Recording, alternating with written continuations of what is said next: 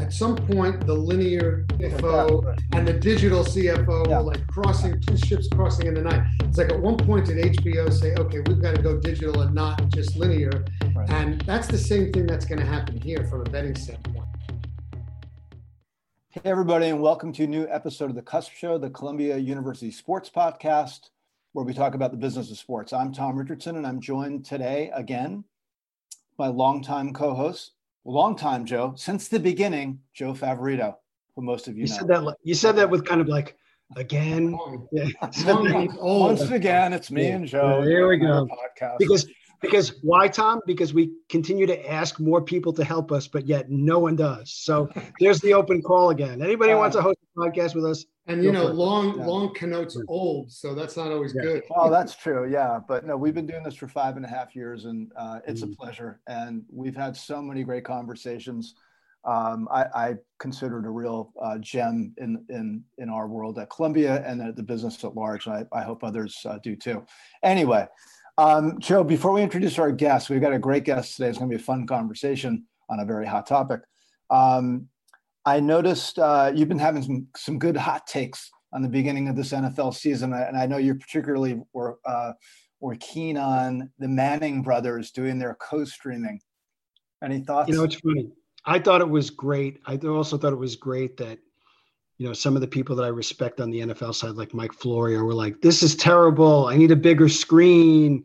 You know, what are these guys babbling about? Yet, you know, I mean, they're brothers who are quarterbacks, both of whom will be in the Hall of Fame, and they get it. I mean, and and it's funny. Even Eli alluded to, well, you know, in my when my nacho chip, you know, sponsor is going to be coming in next week. That's what I'm going to be eating when they show it on TV next week. So.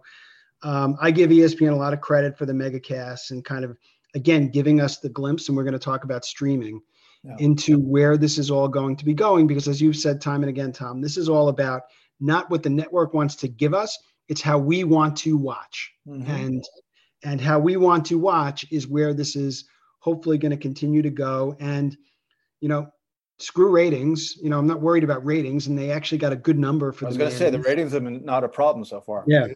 So i thought it was great. Um, you know, it was interesting. One of those those inflection moments when you you think you want to get as many clicks that that Fox uh, or and, if the NFL on Thursday night did not put a grotesque broken leg back on the screen like they did with Joe Theismann, again, right. same two teams meeting oh, I years remember, ago. I remember that. Yeah, yeah. yeah. Um, and uh, you know the NFL is off to quite the races to the point where I don't know if you saw, you know, we're here on the Friday where they announced that there's going to be an in-season Hard Knocks now. Yep. yes, gonna, the Indianapolis Colts. In fact, I, I, I, was excited to see that because I'm a Hard Knocks we're, fan. But and yeah. we're also expecting a Charlie Shin cameo somewhere in there. So oh, nice. Yeah. Oh, that's right. Anyway. Okay, cool. Yeah. Our, our last guest on the last. Podcast. So you, you Tom, early early takes. Um, I, I, mean, look, we we've learned. Sometimes we ask the question in our class, in the digital class, what what can mainstream media learn from digital? And the answer is there's a lot of things they can learn from digital, but one of the things clearly is these personalized broadcast experience or broadcast mm-hmm. quotes, you know, just viewing experiences, like call them. So as I noted, I think maybe in response to your tweet, Joe, it's just another kind of more mainstream version of co-streaming that Twitch has been doing for about eight years as yeah. a very common practice and fans love it we all can joke about why do are people watching other people watch video games and the answer is because they like to watch other people playing video games no one predicted it but i love it personally because i I, I would be happy to have some different takes. In fact, it would be fun to have more of a Twitch like experience where there could be multiple options. So I know through the years, Monday Night Football has been very creative. They've had former athletes on, of course. They've had comedians like Dennis Miller they, and, and Corn, or, you know, journalism and comedian Kornheiser. Uh, they've taken different approaches, but I think it's, to your point, I think it's great that they're trying it. I commend them for the innovation and I hope it continues. And one other great point they could, take that, they could take that Manning Brothers broadcast to the next level by making it interactive at some point. Yes. Yeah like like Twitch, another example. Well, not Twitch. Like what we're doing. Technology to do it, like us. Aha. Uh-huh. All right. Well, that's uh, that's our cue, man. All right. Yeah. One other quick point, um, and Andrew Marchand at the New York Post had a great article about it. Was, you know, it really deflected away from any kind of criticism from the main broadcast as those that talent led by Steve Levy gets used to themselves now and broadcasting together. Where on a normal Monday night, people would have been railing against them. They were kind of a side note. So they get the benefit of the Manning brothers getting the spotlight at least for the first week. And, you know, they get to develop their craft, which I think is great for the traditional, you know, person who wants to watch it. But anyway, I digress. Now well, let's no, move. It's a good segue into into talking uh, meeting our guest today. So we've got someone who I've known for a long time, uh, and many people in the industry have known for a long time because he's a veteran of the NFL, not not the field of play of the NFL, the, the Park oh Avenue office that would be. Um, but what I've always been intrigued by with our guest is that he started his career in the music business, which I was always jealous of he worked at Sony Music Marketing for over 10 years, went on to the NFL. Should we start time. a drum roll, Tom, right now? Uh, yeah, and, and, well, I'm about to say that. And, and uh, in the midst of all this, having been a music, I believe, minor at Ithaca College, he uh, was a phenomenal drummer when he was young, and he continues to play the drums. And I know from firsthand experience, he's a very good drummer and really into music. Um, anyway, he's had some really interesting jobs after the, the, the, bigger corporate experiences, including a bunch in the world of digital and digital technologies. Most recently, and this goes back now five years, I believe, to 2016, Jed became the chief marketing officer of, they're called Phenix Technologies. Phenix spelled F P H E N I X. And um, they're doing some really interesting things. So the way they describe themselves officially is that they are the go-to provider for real-time video streaming solutions. And if there was ever a topic and an issue that needs to be discussed right now is uh, the topic of real-time video solutions. So Jed Corenthal is our guest. Welcome to the show, Jed. Thank you so much. Pleasure and honor to be here. Yeah, really happy to have you. So there's a lot we need to talk about here, but I want to start with this question. We're going to hear a little bit about your background, but just to provide a little bit of additional context quickly on Phenix, which we're going to get into, but just just talk about the difference between. I know you guys emphasize this in your pitches, the difference between live and real time, and do that like weave that answer into like a little perspective, historical perspective in this, because I know you've been around this topic for a long time. Sure. No, absolutely. So, I mean, let me sort of backtrack and just talk a little bit about streaming. And so, streaming has been around, streaming video has been around about 17, 18, 19 years, give or take. Um, uh, Apple actually created a product, or an Apple based product called HLS, which stands for HTTP live streaming. Mm-hmm. And 99.9% of the people that stream video to you as a consumer use this form of this protocol known as HLS.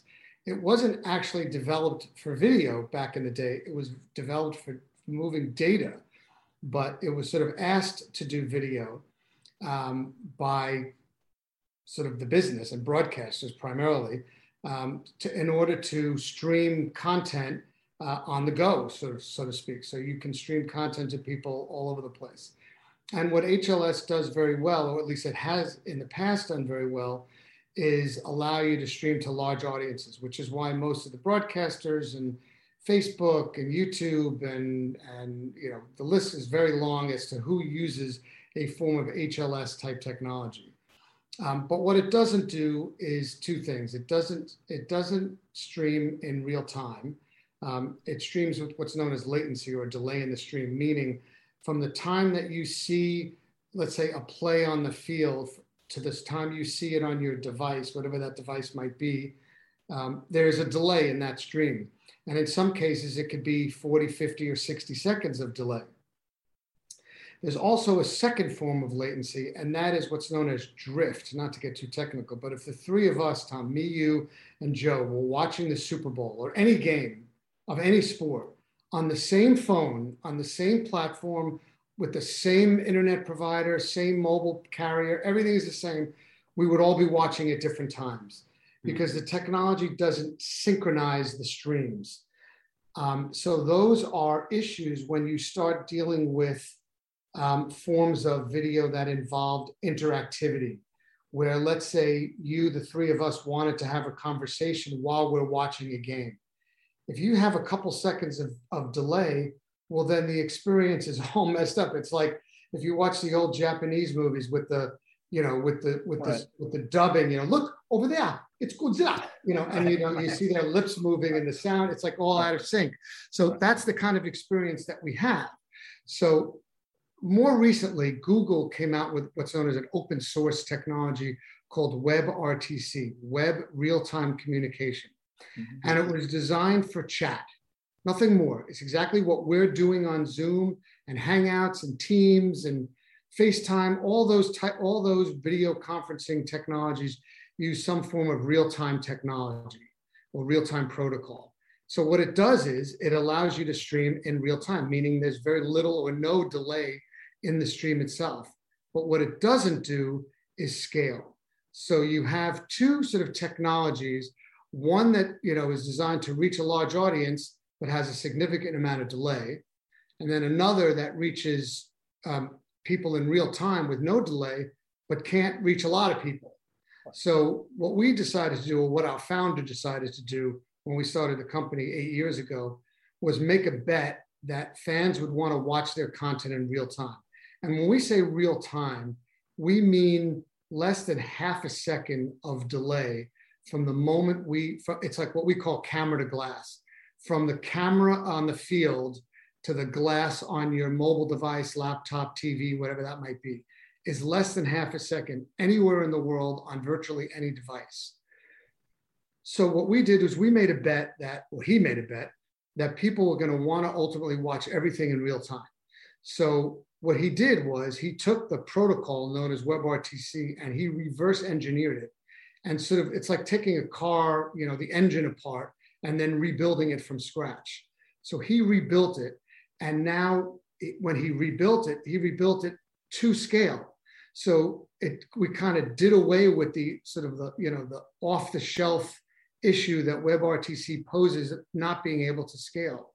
So what we do today, and we do it every day hundreds of thousands of times is that we stream content to people on their mobile device or laptop or TV at less than half a second.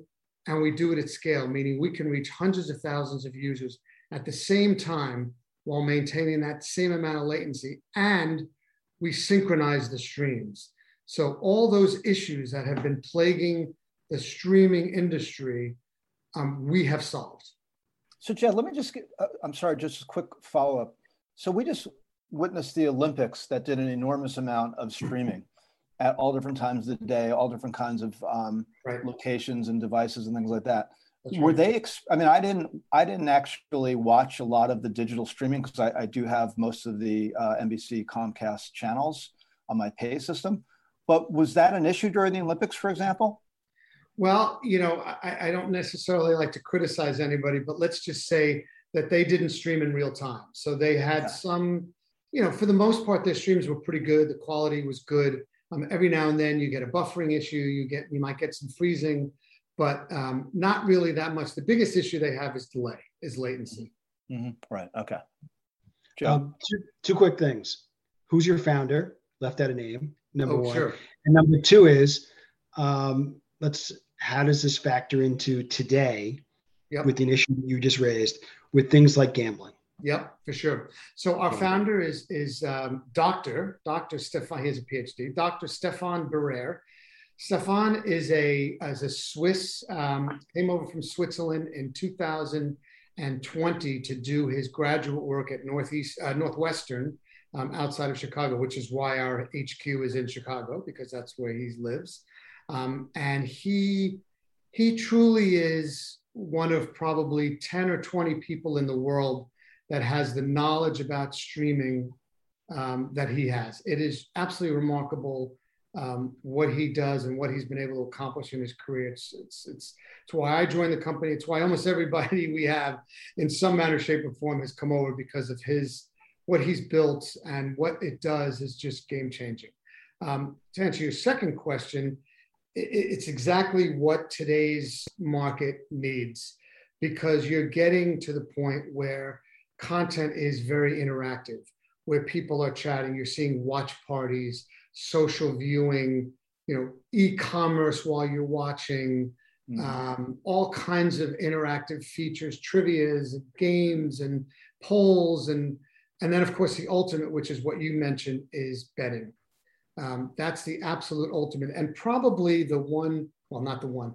The area that we make the most impact on because you can't really afford any delay when you know when you've got money on the line. So um, betting is a is a big is a big vertical for us, and we actually set some streaming records in the UK earlier this year with a there's a there's a week of horse racing called the Cheltenham Festival, which is the most important and biggest week of racing all year in the UK. Um, and we work with our clients, um, Stats Perform and, and RMG Racecourse Media Group, and we streamed um, all four days, seven races a day, to every race was over 100,000 concurrent users and several were 500,000. So nobody has ever streamed that many people at, I mean, we probably streamed it at about 300 milliseconds end to end. So, I mean, what it does is, I mean, take for instance what people consider in play or prop bets. Mm-hmm. Yep. Prop bets are typically, you know, will Steph Curry score more points in the third quarter than he did in the second quarter? Will the Chiefs score more points in the second half, or you know, what are the did the odds change in the second half because they're up 14 nothing? Those are typical prop bets. You know, who's going to get the first field goal, things like that. But when you're streaming in real time, like what we do, the game changes quite a bit to what's known as micro betting or micro wagering. Will Pat Mahomes throw a touchdown on the next pass? Mm-hmm. Will Aaron Judge hit a home run on the next pitch? Things of that nature. And is the next pitch a strike or a ball? I mean, I would imagine that's something yeah. you can do. Well, I'm sorry. What was that, Joe? Is the next pitch a strike or a ball? Exactly. Exactly. Could be I mean, anything. You're obviously. talking about. I mean, think about what this does not only for the sports book operators and how many bets they can now take, how many more bets they can take. But think about what it also does for the broadcasters. Because if you're watching a football game and let's say the score is 35 nothing, you know, you, you may turn that game off because it's a blowout and you don't want to watch it anymore. But if you can bet on the next play and throw a couple dollars down and have some fun with your friends, and then once you start getting into what's known as exchange betting or peer-to-peer betting, where the three of us are watching a game, and not only are we betting on FanDuel, but we're betting each other. Hey Tom, I think he's going to throw a touchdown, and you mm-hmm. don't. Mm-hmm. And we bet five bucks. Mm-hmm. And that's you know that's when it really becomes interesting. Wow. So Jed, you were at Sony at the dawn of the digital era, the mid '90s you were at the NFL when things really started to get serious. Did you ever think when you were working on sponsorship marketing at the NFL 20 years ago that you'd be in a podcast in 2021 talking about real time streaming and HLS and stuff like that? Not a chance in hell. No way. Um, you know, it is interesting. Um, I've always, you know, when when sort of mobile was kind of early on, um, I, I worked for a digital company um, called Gold Mobile or Gold. It was really just the gentleman's name, Bob Gold, and um, and we were kind of doing some things very early in mobile, like what, what in those days were like WAP sites, mm-hmm. and you know early early days of mobile marketing. Um, but it always intrigued me, you know, where were the next, you know, what what was sort of the next platform for marketers? You know, where would we talk to people and how would we talk to them? And mobile was kind of very ringtones, you know, were very big early mm-hmm. on in mobile. Uh, well, I guess it's still big. SMS, um, yeah, SMS, you know, the yeah, SMS, MMS, you know, right. mm-hmm. and even early days, I started a company called Mimo, and we did a lot of mo- uh, branded emojis, you know, stickers. I remember that, yeah. Where we not only, you know, if I sent you a, a smiley face, it wouldn't just be a smiley face. Maybe it would be like, you know, a Shrek smiley, or mm-hmm. a, or a, you know, Fernando Tatis smiley, or something like that. So. Um, but yeah, you know, the digital space has always intrigued me. And, you know, I've always read a lot about it and kind of gotten a lot of information. And I think that um, you're right, though. It's, I never would have anticipated this, that's for sure. yeah. I mean, so the, the other thing that's interesting is that you were um, like in this position as CMO of Phenix. It's obviously a business to business solutions provider.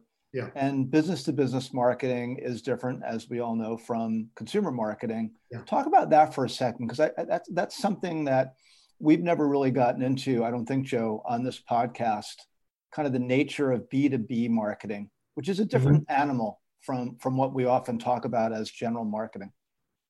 Yeah, no, it, it's a that's a valid point, um, it, it is very different because when you're in, you know, when you're direct to the consumer, you want to you want to build your brand differently, right? And how you promote your brand and how you position your brand is potentially different than when you're talking to businesses. I mean, I can sit here today and, and, and tell you that, you know, certainly I would love everybody to know who Phenix is. But the people that I really want to know who Phenix are are companies that will use our technology. Mm-hmm. And that's more important to me. So we can, I'll sacrifice taking a back seat and be in the sidelines of, you know, brand positioning for them to actually use our technology. I mean, you know, Verizon is a is a customer now, Edgecast, and you know we don't get a whole lot of positioning in what we do with them. We just did a, a draft together um, with Yahoo on their fantasy site, and we powered this whole draft um, chat feature. So for the first time, you were able to, you know, draft your fantasy team and players and chat, video chat in real time with your friends while you're drafting. So, um, but you know, that wasn't really known or, or mentioned in, in any sort of press or, or, or, even social. So, you know, we're kind of sitting on the sidelines a little bit and powering experiences like that. Um, but with that said, you know, we still do some, you know, traditional marketing. We still want to be in social. Um, for us, LinkedIn is a big is a big platform for us because it's more biz, you know, B two B. Mm-hmm. Um, we do less on. I mean, we have Twitter pages, we have Facebook pages, but nobody's really going to go to the Phenix Facebook page like they would, you know, a Coke Facebook page or a particular celebrity or something, because it's just not as compelling. Um, but you know, it, it is a very different way to market your brand. So, related to that, I mean, when you um, just trying to tie some of the um, older experiences to to where things have gone. So, when you're doing marketing for music in the '90s, it was as I said, just the beginning of digital. So you kind of lived through that. And then at the NFL, I know you were working primarily I guess, sponsorship stuff, the marketing associated with the sponsorship. But as you've watched this evolution of digital, where marketing has become, in many cases, media, and media has become marketing, which is something we talk about in my class. I mean, what's your take on the general evolution, particularly as it's um, gotten extremely expansive in terms of the marketing agenda, you know, at this point in history? Yeah, for sure. Um, I think there's a couple things. Um, one that I always sort of say and think about, you know, there's this term second screen experience or even third screen experience. And, you know, in my mind, there that that really doesn't exist. There is no first or second or third or fourth or fifth or sixth screen. You know, the screen that you have is the screen that you have. And you probably have, certainly your students have multiple screens going at one time. So there isn't a first screen or a second screen. It's all of their screens. Um, the other thing is, and I think that, you know, you know, think about it, you know, Tom and I, you can, you, you, you and I can think about this as musicians. Is it easier or is it harder for a musician now to break through the clutter. Mm-hmm. And I think it's it's a little of both. I mean, I think it's you know you have a lot of platforms where you can promote yourself and potentially get in front of the public, but because you have a lot of platforms means there's a lot of people that are utilizing all those platforms and so it's it makes it potentially even harder to cut through that clutter so you were gonna it sounds like you wanted to say something no i, I think um, I, I agree with that. The, the, the, the one difference is, and, and this will kind of transition into my other question, is who your audience is. I mean, if yeah. you have an audience that you only want to reach 500 loyal followers, that engagement is important as, you know, but I would say, you know, especially for people who want to be a commercial success, they want to reach millions. So, you know, that empowerment I think has changed over the years. It's going to continue to evolve. And sometimes people get stars in their eyes looking at, you know, I want to be the next Coldplay. It doesn't matter who it is. Yeah. When in reality, you may have a really strong local following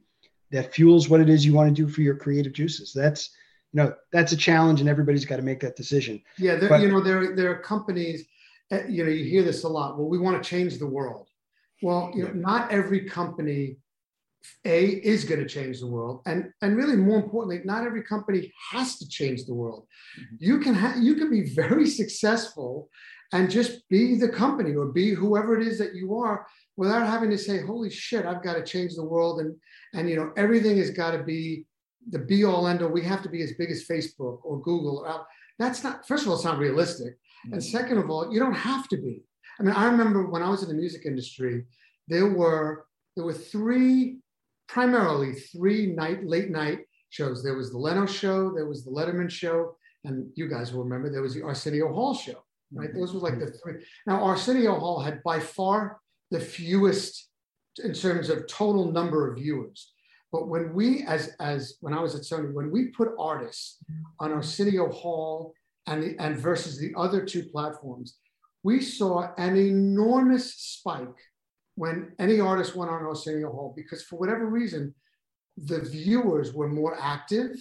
They were more, I don't know if they were younger or whatnot, but it was it was exponential. You know, in those days it was the Billboard, you know, 100 charts and, and, and the singles and albums. But we saw a tremendous spike in sales once we had somebody perform on Arsenio Hall versus Letterman or Leno. It was very different.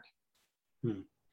Um, so just to follow up on kind of that whole idea of community and, and the way things are moving, Jed, um, you've your business has now been around for quite a while. You, you and Tom have been looking at this user experience and the better user experience and the fast user experience for a long, long time.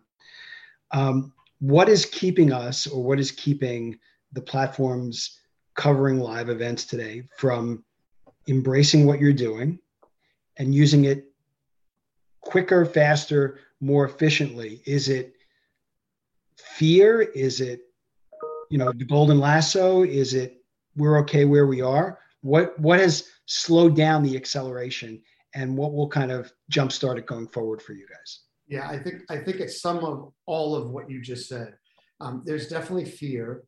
Um, you know that I, I, think that there's also an education that needs to happen. Mm-hmm. There's, there's still, you know, we're still at a point in our technology, it's still first inning, second inning. Um, mm. You know, not enough people know that what we have done has solved a lot of these issues. So it's the old, you know, nobody ever got fired for hiring IBM, and we're not IBM, not yet, at least, you know. Um, but I, I, so I think that there's a um, a certain well, we have it, we know it could be better, but I'm a little afraid to make a huge change right now I think that the area where things will start, certainly for, let's say, broadcasters or some of the bigger companies that have invested a lot of both um, financial and human capital into what they've done on a technology side, is where betting comes in. Because everybody is going to have to have some sort of betting solution, whether it be a second feed that if you're the NBA and you're TNT or ESPN, you have a second feed for those who are more interested in betting. And it's just, you know, different graphics, different announcers, and it's a real time stream. So you can make your bets and play and all that kind of thing. Um, I don't know if that will be the answer or not. Time will tell. But ultimately, um, we believe that our business is a timing business. It's not a if everybody will change, it's a when, because real time is table stakes going forward you can't have interactivity. You can't have fans watching the Super Bowl 30, 40, 50 seconds behind their friends. You can't have people in the UK cheering about a goal and their neighbor down the hall hasn't even seen it yet. Um, at some point, things are just not are just not going to work. And even we're starting to see this sort of tried and true HLS technology that everybody counted on is now even itself is having problems and breaking down and buffering and having issues. I mean, almost every fight, pay per view fight that's happened that has been streamed has had problems. Whether yes. it be it's broken down because people, too many people came to sign up at once, or the stream just degraded, or whatever that might be. And those are issues that you know what, that's yesterday. That that should not happen, and doesn't it doesn't have to happen anymore. And with our technology, it doesn't happen. So um, you know, it's one thing if we were sort of in the idea stage and we would we were saying, well, maybe you know this is what we propose is going to do, we do it every day. And you know, and I know I'm plugging our company, but even if it's not us, I mean, somebody real time is is here to stay, and it will only become sort of the lingua franca of of, of streaming because you, you just don't have a choice. Jed, we're witnessing an incredible moment in the history of sports business vis-a-vis this gambling thing. You know, yeah. we went from having people like Roger Goodell and Rob Manfred dismiss it as something to never do as recently as 2000, I think 15 or maybe even 16 to now yes, basically they're not even doubling down; they're tripling down. The NFL keeps cutting deals. We couldn't bet when we were when we worked for the league. Oh well, well twenty years bet. ago, forget it. We I couldn't even mention fantasy when I worked. We couldn't even have fantasy. right. That's right. Right. We couldn't even have right. fantasy. So it, it is such an important um, step because when you start thinking about the different facets um, and implications of gambling that is by definition real time um, uh, in terms of the uh, experience for gamblers and viewers, stuff like that. How I'm, I'm wondering how they you square this conflict between the growth of sports betting, which is literally happening in front of our eyes right now, uh, as more and more states get, get mobile uh, uh, legalization, and the need for that real-time technical experience. Like in other words, how can any of these companies truly get into it as deeply as they seem to want to right now without solving this problem? Yeah, no, it's it's it's. It, so I think we're at something like I believe it's 27 plus the plus DC that have some form of legalized sports betting. Right. And I think I, I think it was the stat that I read recently from the AGA, American Gaming Association. By the end of 23, we'll have 80% of the you know potential adult or betting population right. able to do some form of betting, uh, right. uh, sports betting. Now, in my mind, until it's mobile, it doesn't really have the same impact. I mean, um, if you look at the UK, which is sort of the model in some ways, you're looking at about 70 or 80% of the bets are done online mobile. New Jersey has something like 90% of the betting is on mobile. Um, so, you know, having the state pass a law is one thing. Having them pass a law so you can bet online slash mobile is really where they'll start to see the uptick. Mm-hmm. But um, to your point, I mean, what so betting is basically done on data, right? So you get the data, you get your odds, you look at, you know, if you go on DraftKings or FanDuel, whatever sports book you go on to bet, you're betting on the data. You're getting the data on you know whether or not this team has a, a, greater chance to win the over under all the all the all the bets that you see are based on data. Because the data traditionally comes in at about a second or so um, behind the real t- behind the action on the field but now once you start bringing in real-time streaming into the equation well now you can synchronize the stream with the data and you, which is what we do, and you can bet now not only on the data, but you can bet on the pictures and you can bet on video.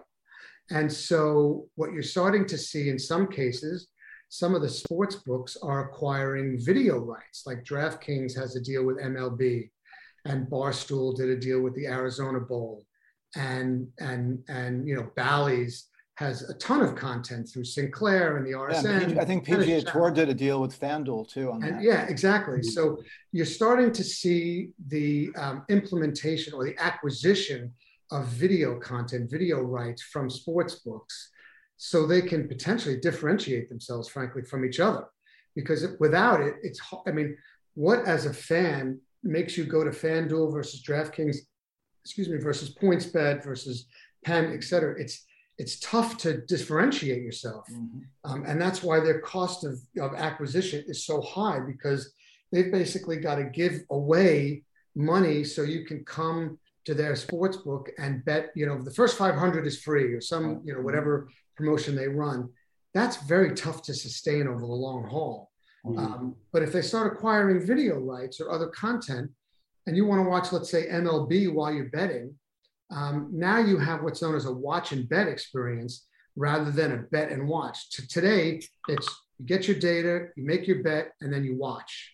Mm-hmm. But the real money is where you can watch and bet at the exact same time. And that's what happens in Europe. And that's what we do with horse racing and some other sports that we do in Europe.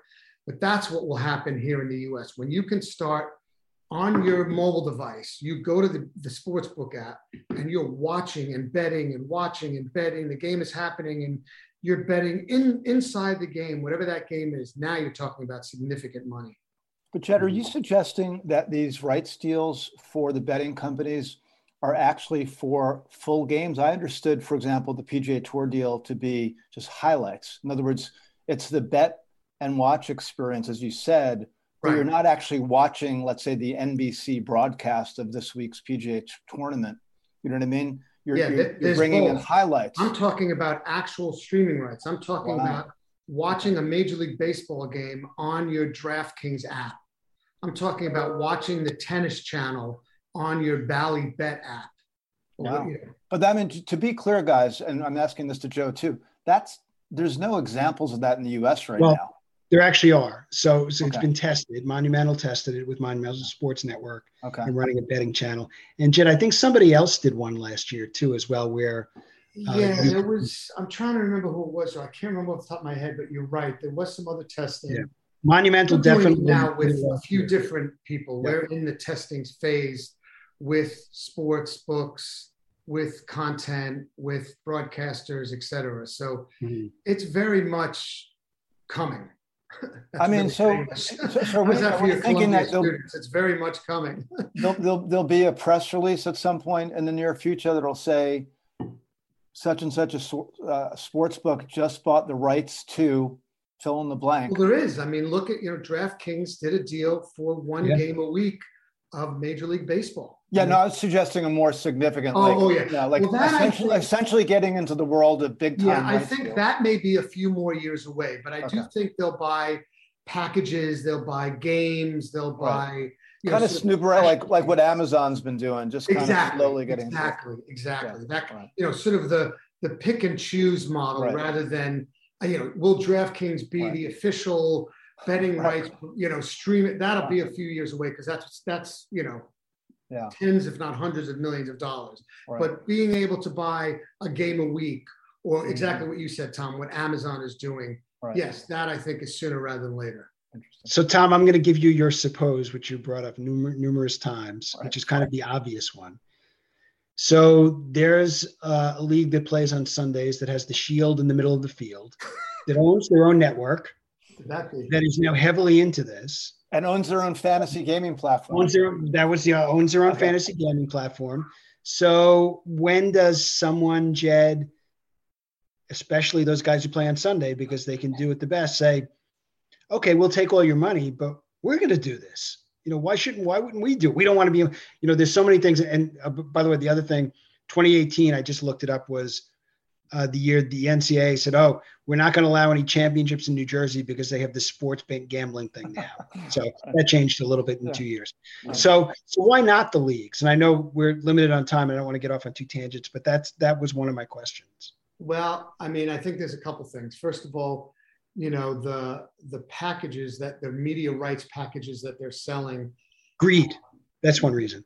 So yeah, I mean, more often than not, will include betting rights and so, you know, Fox and CBS and NBC and ESPN all down the line want to have those rights so they can either do it themselves, create, you know, pass through or sell through to the books, you know, control them in some manner, shape, or form. Now, um, the NFL, I believe, in their deal with Genius, has retained some betting rights in the US so mm-hmm. could they do it themselves? Potentially.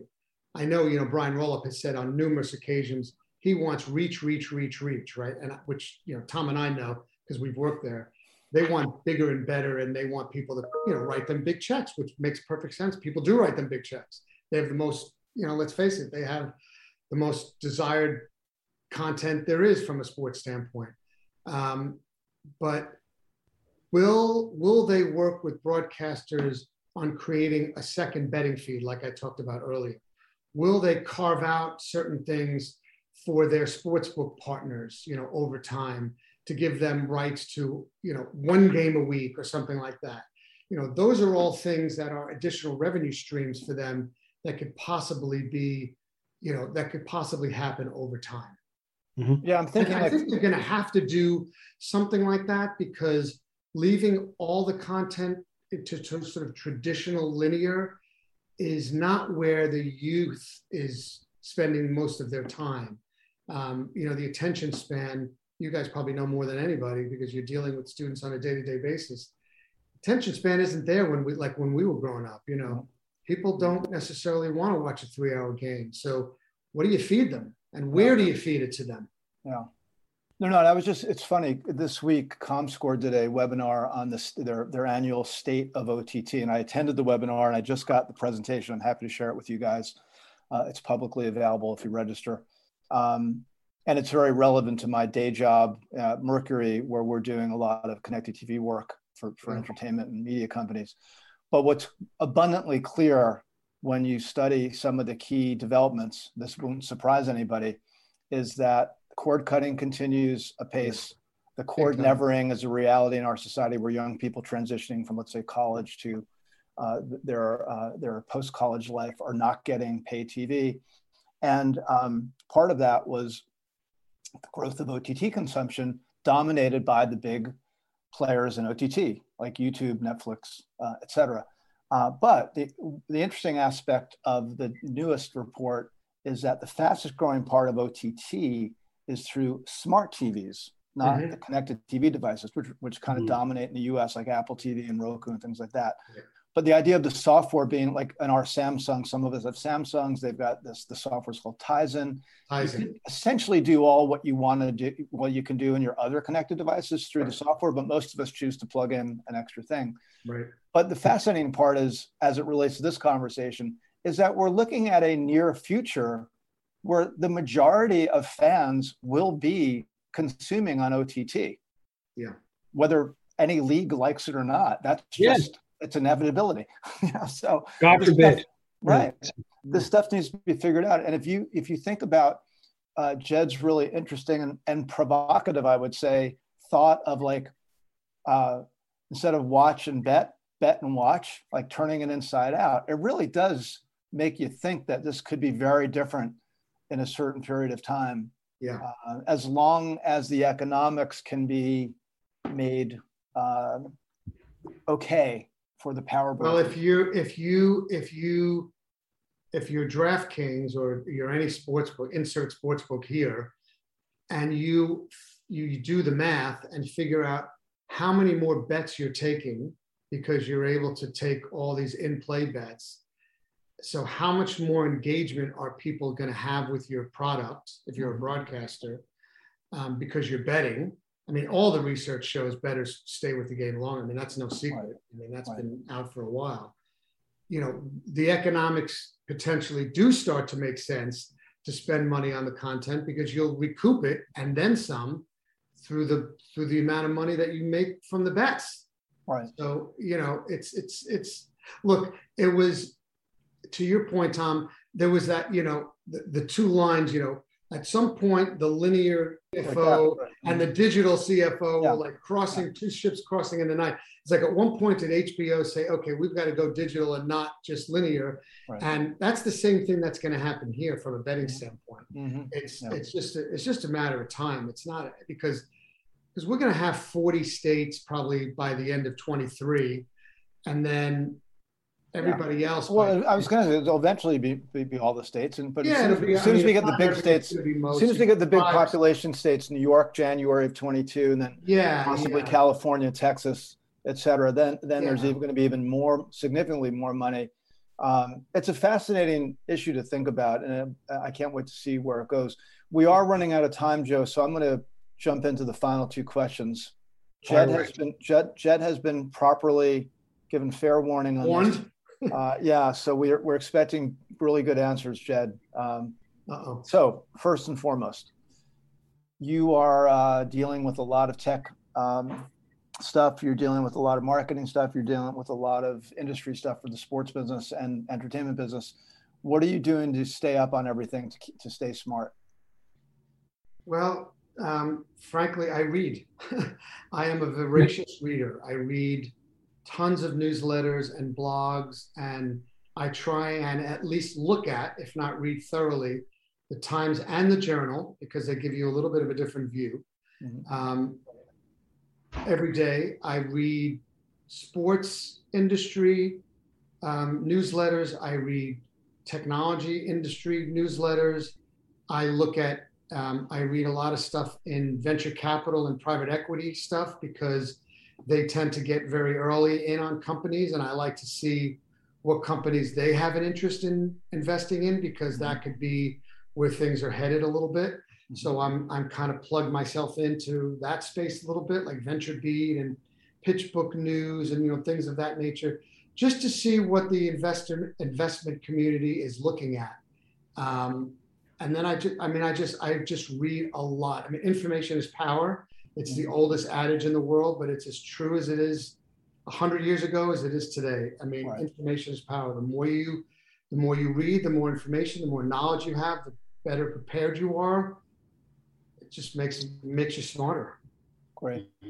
And then question number two, can you offer some career advice, particularly to the younger folks listening? Yeah, I mean, you know, I think, and I have, and I, I can, I can say this pretty easily because I have two kids that are, you know, your age kids, uh, students and whatnot. So I think that one thing you have to be weary of is is when you take a job somewhere, it's not the be it doesn't have to be the be all end all job, your first job. You need to get in the door, right? That's the mm-hmm. most important thing is is either either target a company or companies that you like and feel like you'd like to work at and just get in the door. The first job isn't going to be the job that you're with for 50 years, 20 years, but it gives you that experience and it gives you, I know this is probably basic, but you know, I think it's the company and getting in the door more than the job. That's mm-hmm. that's more relevant here. So, you know, if you're into sports, then what kind of sport? What do you want to work for a team? Do you want to work for a league? Do you want to for an agency? You, you know, what what is it that you're interested in? And list 20 or 30 companies that interest you and target them and just try and get yourself in the door. Mm-hmm. Because once you're in, then you can prove it, then the work can do. You don't have control initially, but once you get in, then you have control because you can work hard and be smart right. and be prepared. Right. right. That's how you can make a difference. That's good advice. As I often say, it's your first job uh, out of a, a, school or a program, grad program, something is not a life sentence. No, it's, exactly. it's your first step in a long journey. And if someone to go look at your profile on LinkedIn and think of where you've gone, where Joe's gone, where I've gone, and, and we're not outliers. We are we're we're the rule. We're not the exception. I agree. I think the days the exceptions of, are the people that stay at companies for 30 or 40 I was years. just going to say, I don't think you see people at companies 30 or 40 years anymore. Yeah, like, right. You know, like our father's generation. It's just not yeah. like that anymore. Yeah. Yeah. No, it's this idea of just being open to opportunity and letting each experience be a stepping yeah. stone to the next. Yeah, and you take I away agree. the good minimize the bad. As they say, the old song says in Dr. John, accentuate the positive. Yeah. That's the way to do it. All right. Um, Joe, anything else you want to say or add? Uh, no, this covered a lot. I mean, yeah, we could go on for another hour. We should I probably know, do. It'll be interesting. So someone will listen to this. This is September 2021. In December, and they're like, "What is he talking about? We're already doing all that stuff." Yeah, yeah, right. yeah, well, hopefully it'll be Phenix at the forefront. Yeah. So everybody, we've been talking to uh, Jed Corenthal, who's the CMO of Phenix Technologies, the uh, the go-to solution for real-time uh, streaming solutions. But Jed, congratulations on the success of the company overall, and to you personally. Um, you're in, you're in such an interesting and hot space, and we we wish you luck with it. And, and by the way, it's great to have somebody who's not enthusiastic about what they do. Either. I mean, that doesn't. right. Uh, we'll have to do a, a, second podcast show where maybe we can talk about music if, if for, for those uh, listeners yeah. who would be interested in that. Well, no, listen, thank you guys. I enjoyed it. We'll, we'll, do. How about we do a review of Rolling Stone's updated top 500 list? I love that. I love and, that. And, we'll do an assessment. We're going to need. Maybe we'll do a roundtable, Joe. We can bring in Scott Rosner and a few other uh, yeah. friends who are interested in stuff. Anybody? Uh, anyway, thanks for uh, thanks for the all the good My insights, pleasure. Jed. We really appreciate it. And thanks to Ben and Taylor helping produce as always. Um, if you guys have any questions, comments, suggestions about the show, about, you want to host about topics, yeah. if you want to host a show, yeah. we are uh, we're an open source podcast, so come at us. We'd be happy to talk to you. Thanks for listening. We'll see you next time on the CUSP Show.